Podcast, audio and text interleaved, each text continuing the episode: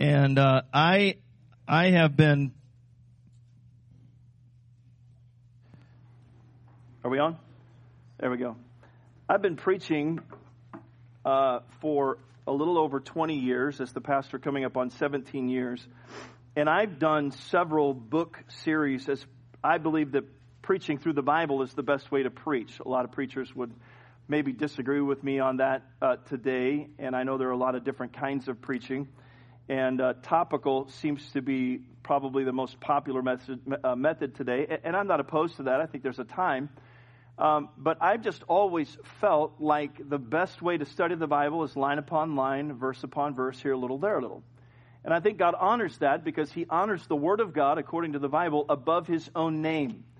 And in doing that over the years, I've preached se- through several books of the Bible. I think one of my favorite books that I preached through was Genesis. And, uh, and then going all the way through Exodus, Leviticus, Numbers, and Deuteronomy. That, that was just uh, such a sweet journey for me. And I've done other books, the New Testament, going back and forth in the Old. But I will tell you, as we go through 1 Samuel, I am just as excited today about studying and preaching through this book because I, I was telling someone this morning, I said, I don't know if it's because I know where it's going and I know there's so much good stuff uh, in First and Second Samuel and, and First and Second Kings, uh, or if it's where I'm at. I don't know. I can't figure it out. I know this.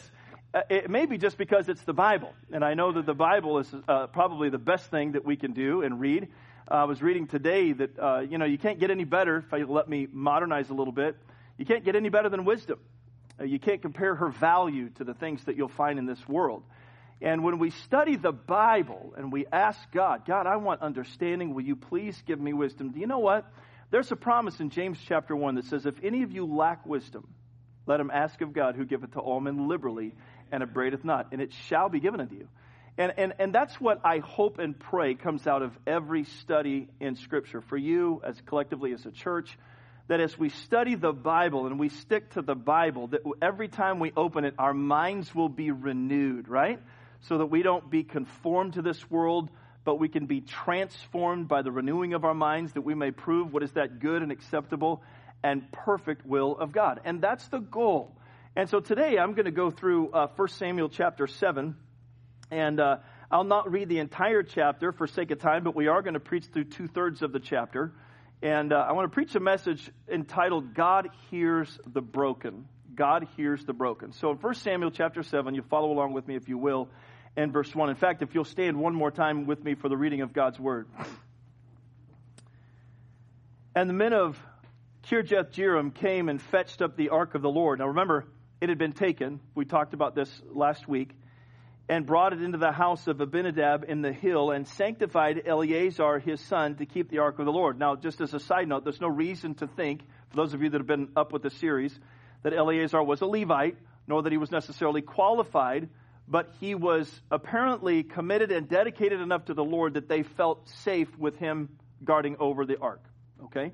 So he was at least committed enough to the Lord, and they committed it to his care, and he was going to watch over the, uh, over the ark. And verse 2 says, And it came to pass while the ark abode in Kirjath Jearim that the time was long, for it was, notice what it says, 20 years. And all the house of Israel lamented after the Lord. Now, that's a far cry from where we were in the last chapter. Now here's Israel crying after the Lord because the ark is not where it's supposed to be. All right? Now let's let's go on. Verse 3. And Samuel spake unto all the house of Israel saying, If you do return unto the Lord with all your hearts, then put away the strange gods and Ashtaroth from among you, and prepare your hearts unto the Lord, and serve him only and he will deliver you out of the hand of the Philistines. And the children of Israel did put away Baalim and Ashtaroth and serve the Lord only. And Samuel said, Gather all Israel to Mizpah, and I will pray for you unto the Lord. And they gathered together to Mizpah, and drew water, and poured it out before the Lord, and fasted on that day, and said there, uh, and said there, We have sinned against the Lord. And Samuel judged the children of Israel in Mizpah. Heavenly Father, I thank you again for your precious word. And Lord, we do pray today that you would bless it in our hearts, that you would open our eyes, that we may behold wondrous things out of thy law. And Lord, that you would teach us thy precepts, that we may keep them unto the end. We pray, God, that we would hide its words in our hearts to keep us from sinning against you. We pray that what you find today in us would be a broken, contrite spirit and a broken and contrite heart. Oh God, thou wilt not despise. I yield myself to you again, God, and I ask that you'd help me to get out of your way. I ask that you just use me as a vessel, and I pray that you would be pleased, Lord, with what you hear, and even more so in what you see in us when we leave here. I pray this in Jesus' name. Amen. Thank you for standing. You may be seated. The history of Israel is amazing when you consider that no other nation has ever been as privileged concerning the providential presence or the promises of God. We talked about that several weeks in a row. However, Scripture reveals that their relationship to God as it pertains to obeying His Word was cyclical uh, in a very specific way. That is, God blessed them and He continued to bless them and He would deliver them and did deliver them into the promised land. While they were there, they grew, let's just say this way, out of touch with God. Um, you could say it the way some prophets said it. They forgot God. Others said they backslid. Whatever. Uh, the fact is, they grew out of touch with God. They would then decide, they decided to put other things ahead of God in that time. And the Bible would call that idols and, and idolatry. Then God would punish them. You say, well, wait a minute. I, I thought God was a loving God. He is a loving God. And just like a loving father punishes their children for sin, God says, Whom the Lord loveth, he chasteneth and he scourges every son whom he receiveth. Hebrews chapter 12 and verse 6.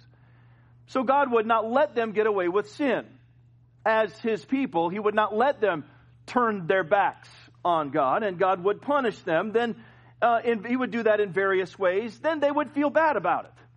And when they got into a predicament, they would cry out to God. They didn't like their condition. They didn't like the famine. They didn't like uh, the pestilence. They didn't like the enemies that were carrying them away. They, they didn't like their condition. They didn't like the chastisement of the Lord. And so they would feel bad about their condition. The Bible says they would cry out to God, and God then would deliver them again.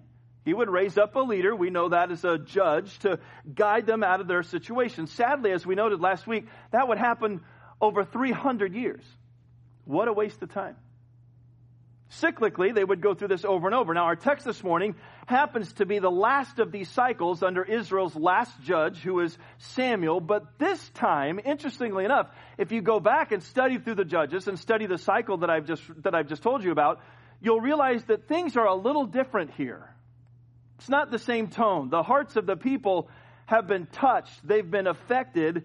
They were broken before the Lord, and this time for all the right reasons. Have you ever been broken before the Lord? Say it a different way. Has God ever had to break you?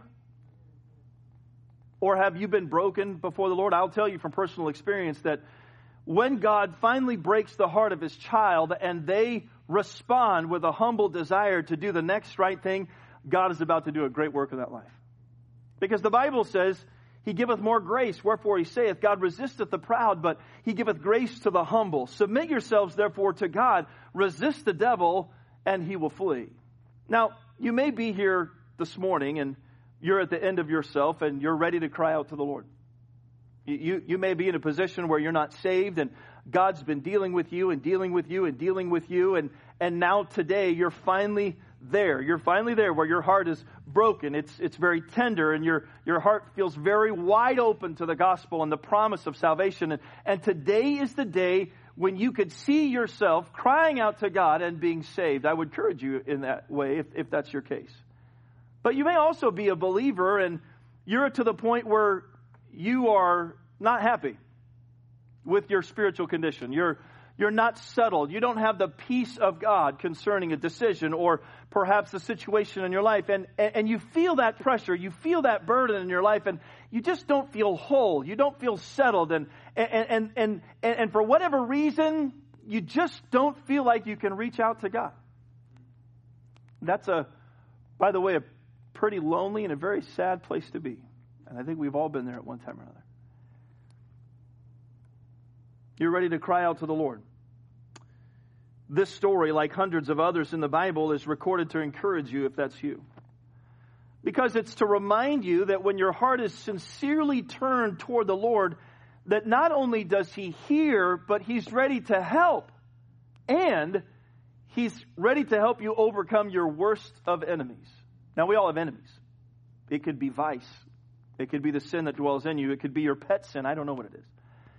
But I know that when a heart is humble before God and broken, and we cry out to God, the Bible over and over, if not in the book of Judges, if not in this story, plenty of other places does the Bible tell us that God, His ear is always open and His hand is always ready to save and His heart is always ready to forgive. And of course, His grace is always sufficient for the need.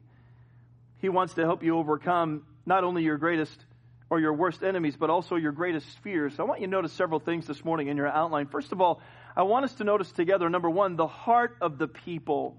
The heart of the people. Now, this is where it's different from all the other times. Yeah, Israel's felt bad because they turned their back, but most of the time you get the indication that they weren't feeling bad for turning their back on God as much as they were feeling bad because their situation wasn't as prosperous and their conditions weren't lining up the way they had planned. You know, they, they had a plan and they, they had laid it all out, but, but when push comes to shove, they were really kind of like, God, will you just bail us out of this? You know, we don't have left any money in the bank and our bills need to be paid and God, whatever. You know, I don't know how you want to couch it in today's vernacular, but the fact of the matter is this time is different. Notice what it says in verse 2. The Bible says, uh, at the end of it, it says that all the house of Israel lamented, notice the phrase, after the Lord. They lamented after the Lord. It, it, it, uh, something sticks out immediately about the disposition of the people. They're crying out after the Lord. Now, I know they've done this hundreds of times, but this time it's different. This time, they're lamenting the fact that God's presence is not with them. Okay? It's gone. They're not crying to God, they're crying after Him. How many know the difference? Yeah. There's a big difference, Michael, between me crying to God and, and by the way, there's nothing wrong with crying to and, and letting your complaints know. But there's another thing to pursue Him, to cry after Him. Hey, wait for me! Hey, I, I want to be where you are! Or better, God, I want you to be where I am! I, they're crying out to God. The word lamented is a very strong word for crying after God. By the way, that's a big difference from where they've been 20 years prior. And now they're realizing it. Remember the Ark of the Covenant? This was the main piece of furniture in the tabernacle, as the Bible describes it, or the tent. And it was the, the designated place that God said, I will meet you there. It's there that I will atone for your sins. It's there that I'll put my Shekinah glory cloud. It's there that you'll see the fire fall. It's there where I will take care of your sins. I am ready to meet you there. And they didn't have it. Remember, for all intents and purposes, it's gone. Now it's in the house and they don't have it in the public place. They're not there. God's not there. Now, all of a sudden, remember what the ark represents. It represents God's presence. It represents God's provision and protection. Listen, it would be a terrible place for you to wake up tomorrow and go, I wonder if God is there. Or worse, if God is here. I wonder if God can see me. I wonder if God hears me. I wonder if. You know, thankfully, as a New Testament Christian, you don't have to ask that question the day that you got saved and every day since then, you've never been by yourself. God is always with you. Amen. But they didn't have that promise. So the designated place was now away from them and they finally are getting it. You know, it's interesting to me as I read through these passages over and over and over again. It's kind of interesting how God always gets his way eventually. His will always comes around. Doesn't, doesn't matter how, by the way, thankfully to God, it doesn't matter how long it takes. 300 years they've been living in a cycle, and he finally has their attention. This was the place where God was going to meet them, and it's gone, or really, he's gone. They're now talking spiritual, they're now taking spiritual things more seriously. They didn't do that before. By the way, that's a good thing. It's a good thing when God's people finally start to take things more seriously that really matter things that are spiritual, things that are holy, things that are truthful, things that have, that, that there's, there's some good praise to be involved, the virtuous things. The Bible says in Joel 1 and verse 13, gird yourselves and lament, ye priests, how ye ministers of the altar come. All lie all night in sackcloth, ye ministers of my God, for the meat offering and the drink offering is withholden from the house of your God. God tries again in the book of Joel to wake up the children of Israel and say, listen, you're missing it.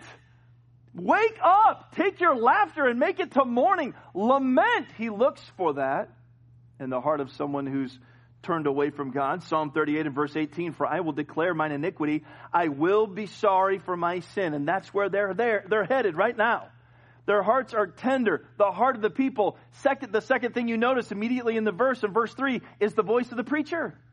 Samuel takes full advantage. It's almost like he stick right when the fire is the hottest, he puts the brand right in.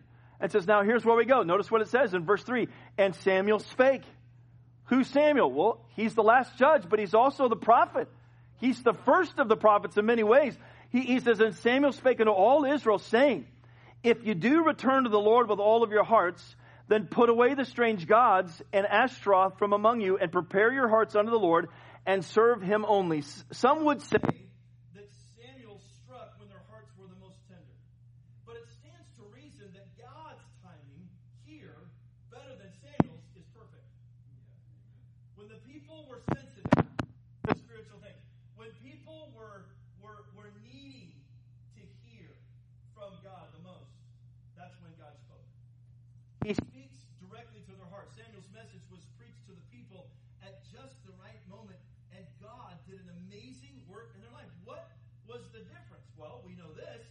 God wasn't any different because the Bible says, God and I don't know what it's your fault. Whatever. It's not changed not. Am I rattling around here? God wasn't any different. Would you agree with that? So on the cycle, God didn't change. Well, well, well let's go back. Um, Samuel wasn't any different. He didn't change. Well, this is getting on my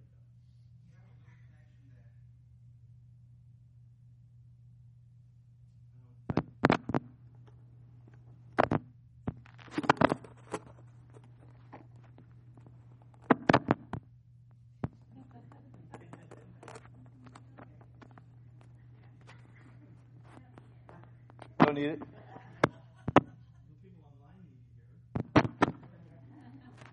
You guys are like, yeah, this message is for them. It's not for us. Should I just use the handheld? Uh, I knew you were going to say that.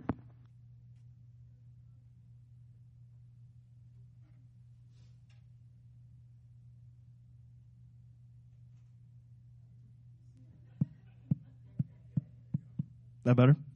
Okay, let's recap. God wasn't any different. Say amen. Was God any different? No. So he was the same. Had Samuel changed? No. Now, it, it really, all indication is he's now about 60 years old. Right? So his message has never changed. Right?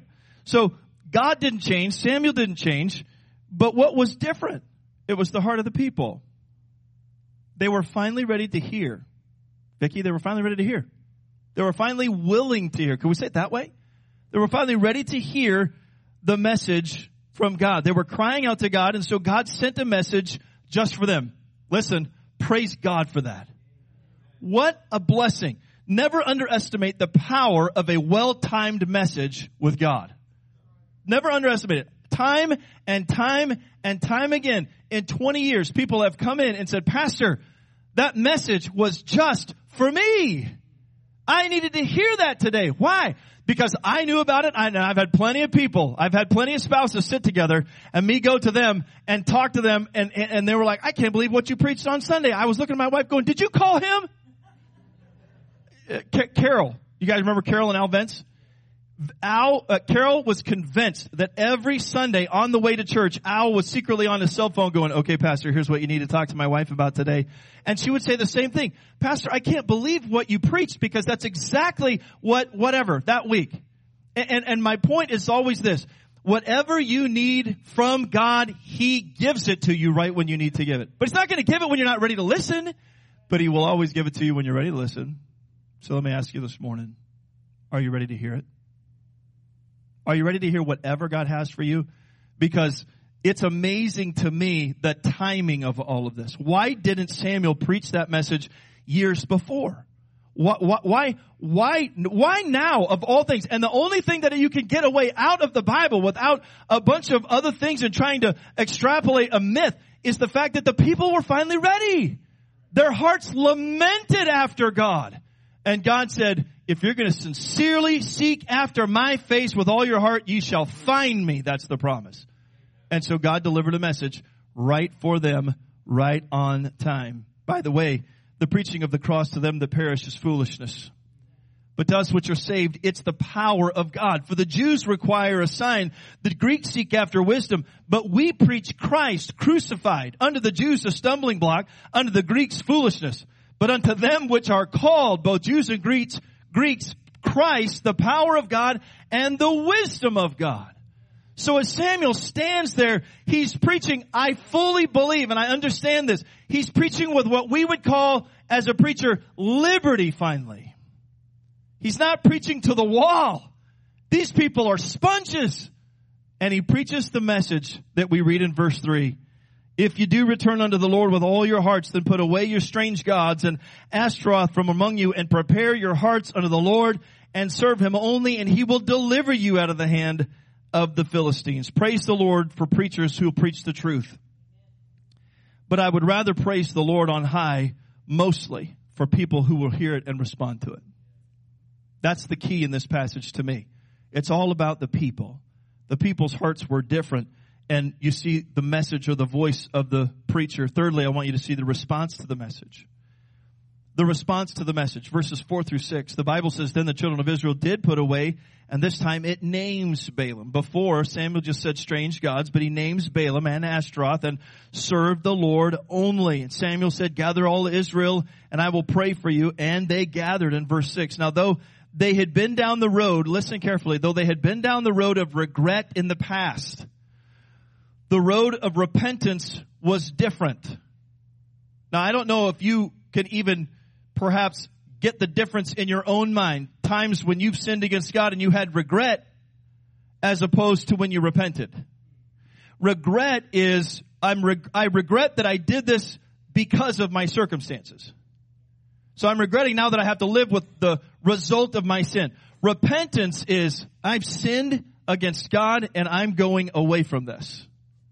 It's not, well now I have to live with, by the way, you still may have, you still may have consequences. Because sin has consequences. We talked about that two years ago. But the fact of the matter is, do you see the difference?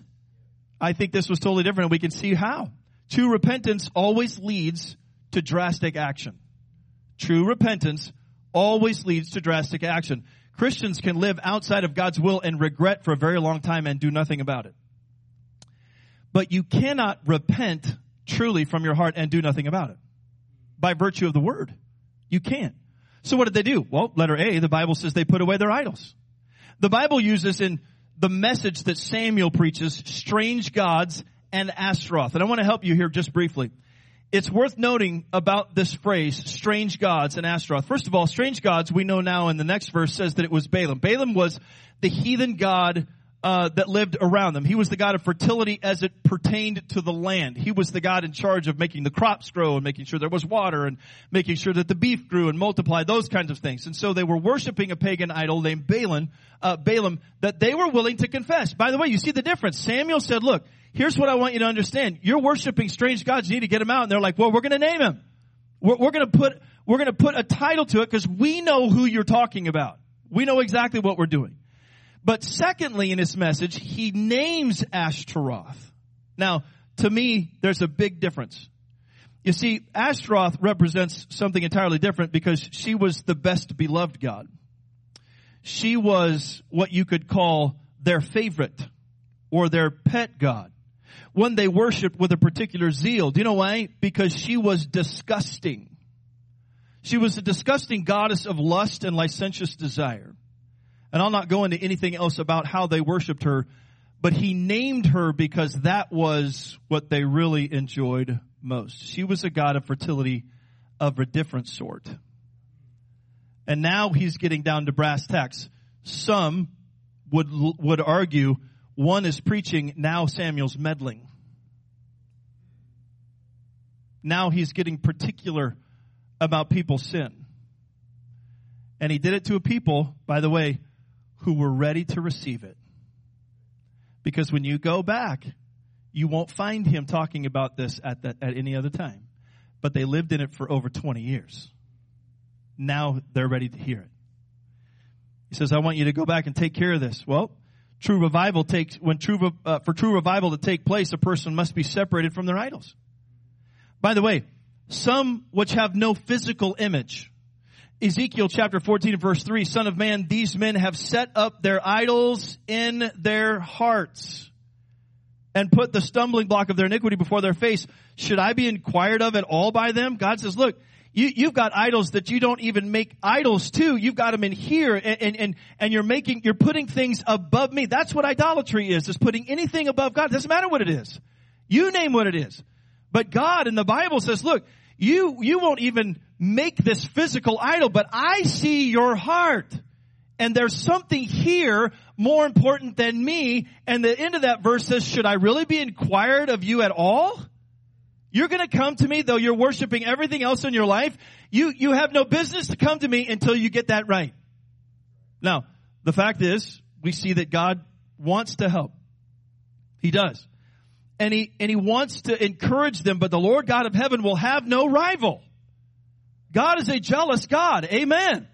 That means that he will not share his glory or his worship or his honor with something else or anyone else. And he says here, look, if you're serious about this, then get this stuff out of your life. Well, guess what they did? They did it. They were willing because at the time they cried after God, they heard the message and they said, okay, God, if that's what it takes to have you with us, then we don't want this anymore. Hallelujah for that kind of a heart that they were that open. Man, they got rid of their idols. They sacked them, if you will. Letter B, they gathered together in public. Why? Because that was the next command that Samuel gives them. Notice what it says. Samuel said in verse 5, gather all Israel to Mizpah, and I will pray for you unto the Lord. Verse 6, and they gathered together to Mizpah. Samuel said, get together, so they came together, not only to hear a sermon, but also to pray together. As you should never underestimate the value of a timely sermon, you should also never underestimate the importance of a single service at an appointed hour. Because you never know what God's going to do in that service. You know, I, have been in church mostly all of my life. And as I was in the military and going through our, our church, like our church had years ago, revival and missions conference and couples conference and all these things going on. And, and, and I could have very easily one night say, you know, I, I just don't feel like going to this. It's the whatever night of the missions conference and we've heard Dr. Went before and all these things have been said. We kind of know the deal. I'm just really tired. I think I'll just stay home. Well, I'm glad I didn't because that night I was called to preach. What if I missed that service? What if I miss that service and my heart is not as tender the next time he calls or, or the next time he calls and I miss out on that? That means I miss out on all of you. Well, that ain't even right. The fact of the matter is, they assembled together because Samuel was led of God to say, look, you're, you're, you, you, if we're gonna serve, if we're gonna, if we're gonna seek God, we're gonna do it together. It's all, things are, by the way, are always better together. You could go on vacation with just your family and that's fine. But when you involve other people in that, it's always better. You, you could go out to eat by yourself. There's nothing wrong with that. You can have a good time with just you and your spouse or you and your spouse and your kids sometimes, and you can go out with you and your spouse and your kids and somebody else's kids at a time and have a blast. Uh, Gary, you remember the, you and, uh, your wife Jenny, you guys remember the, the pizza joint we went to after we did the Deschutes last year? Remember that? You remember what it's called? Okay. I got a direct message from the owner of Abby's because we yelped him and talked about our group and said he wants us to come back. So book the tickets. We'll go right back with you and this time you can pay for pizza. No. It, it was awesome. We, we were exhausted. We went in there and we were starving out of our brains. And I think because we were starving out of our brains, it was the best pizza we've ever put in our mouth. And we were ready to swear on a Bible for that. All right. But the fact of the matter is it's always, it's always awesome with others. And Memorial Day would have been a good time with me and my family and maybe, maybe the McCrossens, maybe. But because there were so many others there, it was awesome. Why? Because everything's better together. And God knew that. By the way, God knew that when he ordained the church. He really did. He knows exactly what we need. And, and, and so when, when they gathered together, it was for a specific purpose. Now, only God knows what he will do with those who are gathered with tender hearts to hear his word and with open minds. Only God knows. The indication is that they worship, the worship assembly had been forgotten. That's the indication because you don't find them doing this. And at the right moment, at the right moment, when Samuel preaches, he puts in there, okay, get rid of your idols, But now let's get back to what God started way back when he took you out of Israel or out of Egypt. And so they did. Now let's look at the third thing. While they were there, what did they do? Well, I'm glad you asked. They poured their heart out to God. This is a very tender and a beautiful moment in verse 6. The Bible says, and they gathered together to Mizpah and notice they drew water and then they poured it out before the Lord. And they fasted on that day and they said, we've sinned against the Lord. And Samuel judged the children of Israel at Mizpah. What does that mean that they drew water? Is it that big of a deal? I mean, Pastor, if it's that big of a deal, why aren't we drawing water? Well, the fact of the matter is it signifies something very specific and very gracious, very humble here. It signifies their humiliation before God. It signifies their contrition of their sin. And so they take this water and they don't just throw it on the ground, they pour it out before the Lord in repentance before God. Because the Bible tells us that they said, We have sinned. It, the, the, the, fact remains, the Bible talks about this. In, in Psalm 22, when we have sin in our heart, I am poured out like water. All of my bones are out of joint. My heart's like wax. It is melted in the midst of my bowels. Jesus made those statements on the cross. Psalm 62 and verse 8, trust in him at all times, you people. Pour out your heart before him God is a refuge for us. You know why some people won't confess sin to God is because they've been lied to and they don't think that God is a refuge anymore.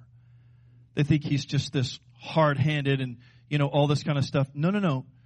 God does chasten. We know that. But he's always a refuge to the brokenhearted. Always. The Lord is my refuge. Letter D, they fasted and confessed their sin. It goes right hand in hand with the water. They fasted and confessed. You know, David's Psalm 51 is probably one of my favorite Psalms in all of the Bible. Have mercy upon me, O God, according to thy loving kindness. According unto the multitude of thy tender mercies, blot out my transgressions, wash me thoroughly from mine iniquities, and cleanse me from my sin. For I acknowledge my transgressions, and my sin is ever before me. Against thee and thee only have I sinned and done this evil in thy sight, that thou mayest be justified when thou speakest and clear when thou judgest. David knew, yeah, I've sinned against a lot of people, but first and foremost, I've sinned against God. That's what confession is. That's what they're saying. Notice what, notice the specific wording. It says, we have sinned against the Lord. That was their, their main emphasis. What a beautiful sight it must be to God when hearts are open when tongues are very truthful, when we really confess, what a, what a wonderful sight. Hearts that are broken and contrite. He just, he just, you ever get, if you have grandkids, you get your grandkids around you and you just give them like full body hugs and you go, oh my soul, I just, I can't love any more than this. It just, that, that has to be what it's like. You say, well, didn't you do that with your kids? Sometimes. But grandkids are a totally different story. They don't do anything wrong, first of all, well, mostly. Georgia's the only one that does anything wrong now. But, but, but, but think about it. That, that love that you feel, even if it is your kids, and you think at that very moment, oh my soul, this is just so wonderful. Can you imagine what it is to God? When the prodigal comes home, when, when the little boy or the little girl comes and says, Daddy, I'm so sorry. I've sinned against you and against heaven. I'm not worthy to be your hired servant. Just let me go work your fields. And God just, He must absolutely rejoice all heaven. If all heaven rejoices over one sinner that repents, what is God's heart really like when we get right? When God finally sees these people, He is ready to help. Hearts that are open to the presence of God in their life must please Him. Well, when that's the case, then God's not only pleased, He's very close. Remember, they're lamenting after God and now they're confessing to God. Well, I will tell you that it's my opinion that when the Bible says God's ready to forgive, He is right there the moment. Because if we confess our sins, He is faithful and just to forgive us our sins and to cleanse us from all unrighteousness. By the way, faithful means every time. Just means He's the only one that has the right to do it. Now think about this. The Lord is nigh unto them that are of a broken heart and saveth such as have a contrite spirit. The sacrifices of God are a broken spirit and a broken and contrite heart. O God, thou will not despise. Isaiah 57 and verse 15, for thus the high and the lofty one that inhabiteth eternity, whose name is holy, I dwell in the high and holy place with him also that is of a contrite and a humble spirit. Why? To revive the spirit of the humble and to revive the heart of the contrite ones. Do you know what they needed? They needed revival. They needed God's touch. And they came to God and God's going to give it to them. Isaiah 66, thus saith the Lord, the heaven is my throne and the earth is my footstool. Where is the house that you build unto me? And where is the place of my rest? For all those things hath mine hand made and all those things have been, saith the Lord. But to this man will I look, even to him that is poor and of a contrite spirit and trembleth at my word. That's how close God wants to be to us. What a service that must have been that day. what a service for Samuel. What a service for those people. Hearts were open. They were honest and humble before God. So I wonder this morning is, is there some idols? Is there some idols here? Oh, we don't have them hanging on the wall. We don't have one hanging on a cross behind us or a picture of somebody. We don't have that. But there could be some things in our hearts that have been elevated been a little too much of our focus. I don't think I need to mention them. But there could be here. And I wonder if you'd be willing during the invitation just to throw them out. if you'd be willing to ask God to forgive you and to pour out your heart before the Lord. I wonder if today would be that day. Let me ask you a different way. Does it feel like it's been a while since the Lord's presence has been felt in your heart? How, how long has it been since you felt like the Lord Jesus was just right there and you could just look across and just talk right to his sweet face? Well, we sing about seeing his face. But when's the last time that he really felt that close? Well, Samuel and the people had quite a service as it was all about God, not about themselves. It, it was a time of giving, not taking this time. It was a time when God came down and did a great work and, and I praise the Lord for that. But, but listen to me carefully. When God does that, someone doesn't like it. Whenever God's people get right, whenever God's people are humble, there's a certain someone that doesn't like it. His name is Satan. Satan doesn't like it when Christians get right with God. He doesn't like it when, when we start putting God first. He doesn't like it when our priorities are set in line. He doesn't like it when we're humble. He doesn't like it when we're truthful. Why? Because he's a liar. And he's a murderer and the truth is not in him. And, he's the, that's his focal point. Now, somehow the archenemy of Israel heard the people gather together in Mizpah. And, and, and they decided to break up the party. So Israel's gonna come, uh, or uh, Philistines are gonna come and they're gonna stand outside and uh, only this time instead of praying for God after they were taken captive, they prayed to God before the battle ever took place. Look if you will in verse 8 verse 7. And when the Philistines heard that the children of Israel were gathered together to Mizpah, the lords of the Philistines went up against Israel. And when the children of Israel heard it, they were afraid of the Philistines. And the children of Israel said to Samuel, cease not to cry unto the Lord our God for us, that we, that he will save us out of the hand of the Philistines. Now wait a minute, look up here. Remember, Samuel already said to them, if you're gonna serve God, he'll take care of the Philistines. Right? So he's already put the promise of God on the table. All you have to do is trust the Lord. Look what the Bible says in verse 9. Samuel took a suckling lamb and offered it for a burnt offering holy unto the Lord. And Samuel cried unto the Lord for Israel. And the Lord, what? Heard him. Verse 10, as Samuel, as Samuel was offering up the burnt offering, the Philistines drew, new, drew uh, near to battle against Israel. But the Lord thundered with a great thunder on that day uh, upon the Philistines and discomfited them, means destroyed them, and they were smitten before Israel. The men of Israel went out of Mizpah and pursued the Philistines and smote them until they came under Bethkar. Verse 12. Then Samuel took a stone and set it between Mizpah and Shen and called the name of it Ebenezer, saying, Hitherto hath the Lord helped us. And I want you to understand that when our hearts are broken before God, God helps the brokenhearted. Number four, and we're done, we see the answer to their prayers. The answer to their prayers. It's baseball season. Do you guys know that? Some of you know that. How many are baseball fans? Okay. It's baseball season, and it's a long one 162 games. Longest season in sports. And during the season, a hitter can go through what they affectionately, affectionately call a slump. That is, they're not hitting very well. Um, they're, some, something's just a little off. Their timing's off. Their plate vision is off. Their swing. So that when they do hit the ball, they're not making what they would call good contact.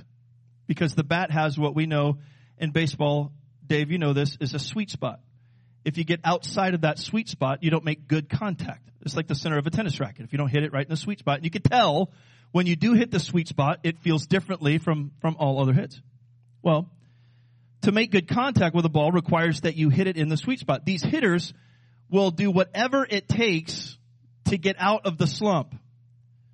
So they're paid and they're expected to hit somewhere around 30% of their pitches in play and get on base and and, and when they're not producing like that, it's called a slump. Some people have gone into, you know, 30, 40 plate appearances or longer and not have a single hit. And, and it's just like, man, I, I gotta, you know, I, I need a rabbit's foot. I need to change my socks. I need to do something uh, just, just to get out of the slump. They'll do anything to get that timing back, to be able to hit the sweet spot again. By the way, when a hitter comes out of the slump, this is what they say about him. His confidence is back.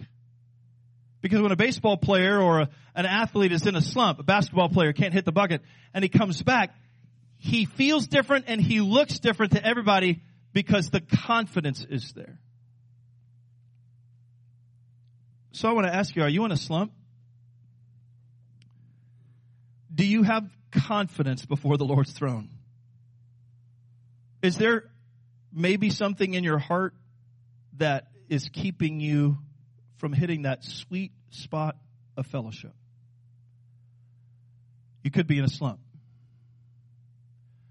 And God's just listening to your heart. And He's waiting. I'm just waiting. I want to see the heart. I, I know what the message is. I know what the next message is, but I, I'm just looking for the heart. A much tougher question is if there is sin, are you broken about it? James chapter 4 verse 8 says, draw nigh to God and he will draw nigh unto you. It would be great if that's all that it said, but it continues. Cleanse your hands, you sinners, and purify your hearts, you double-minded. It says, be afflicted and mourn and weep. Let your laughter be turned into mourning and your joy to heaviness. Humble yourselves in the sight of the Lord and he shall lift you up. Being vulnerable before God is exactly what Israel did. And so what did they do? They cried out to God and God answered in a big way. The arch enemy of Israel is the Philistine army, and God delivered them again. This time, not after they were taken captive, but this time before they ever went to battle. God took care of the enemy. By the way, you could say now maybe they have a little confidence. They've tested and proved that God is true. They took the promise that Samuel put on the table and they said, wow, God answered that right in front of our eyes. We didn't even have to lift a finger. God killed more of them than we could ever kill, and We are just going to run them down. By the way, this is the confidence that we have. The Bible says in Him that if we ask anything according to His will, He heareth us. And if we know that He hears us whatsoever we ask, we know that we have the petitions that we desired of Him. Why were they delivered from their enemies? Because they didn't pray to be delivered from their enemies. They prayed that God would forgive them. And then they said, Samuel, Pray for us that we would be delivered. And God showed up. What a story. See, when the hearts are broken before the Lord, God is close. When God is close, prayer gets very real. And when prayer is very real, things happen.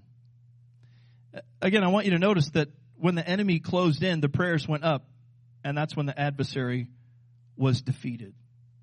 When you draw nigh to God and you're in the sweet spot of fellowship with the Almighty, there is a security, there is a peace, there is a sweet confidence that you and I can't explain. We, we, we couldn't put words to it. And, and, and the point of the whole thing is that God not only hears the broken, but He helps them. The stone is erected here at the end to memorialize another day in the life of Israel. And they call it Ebenezer to remind them that God helped us when we needed it.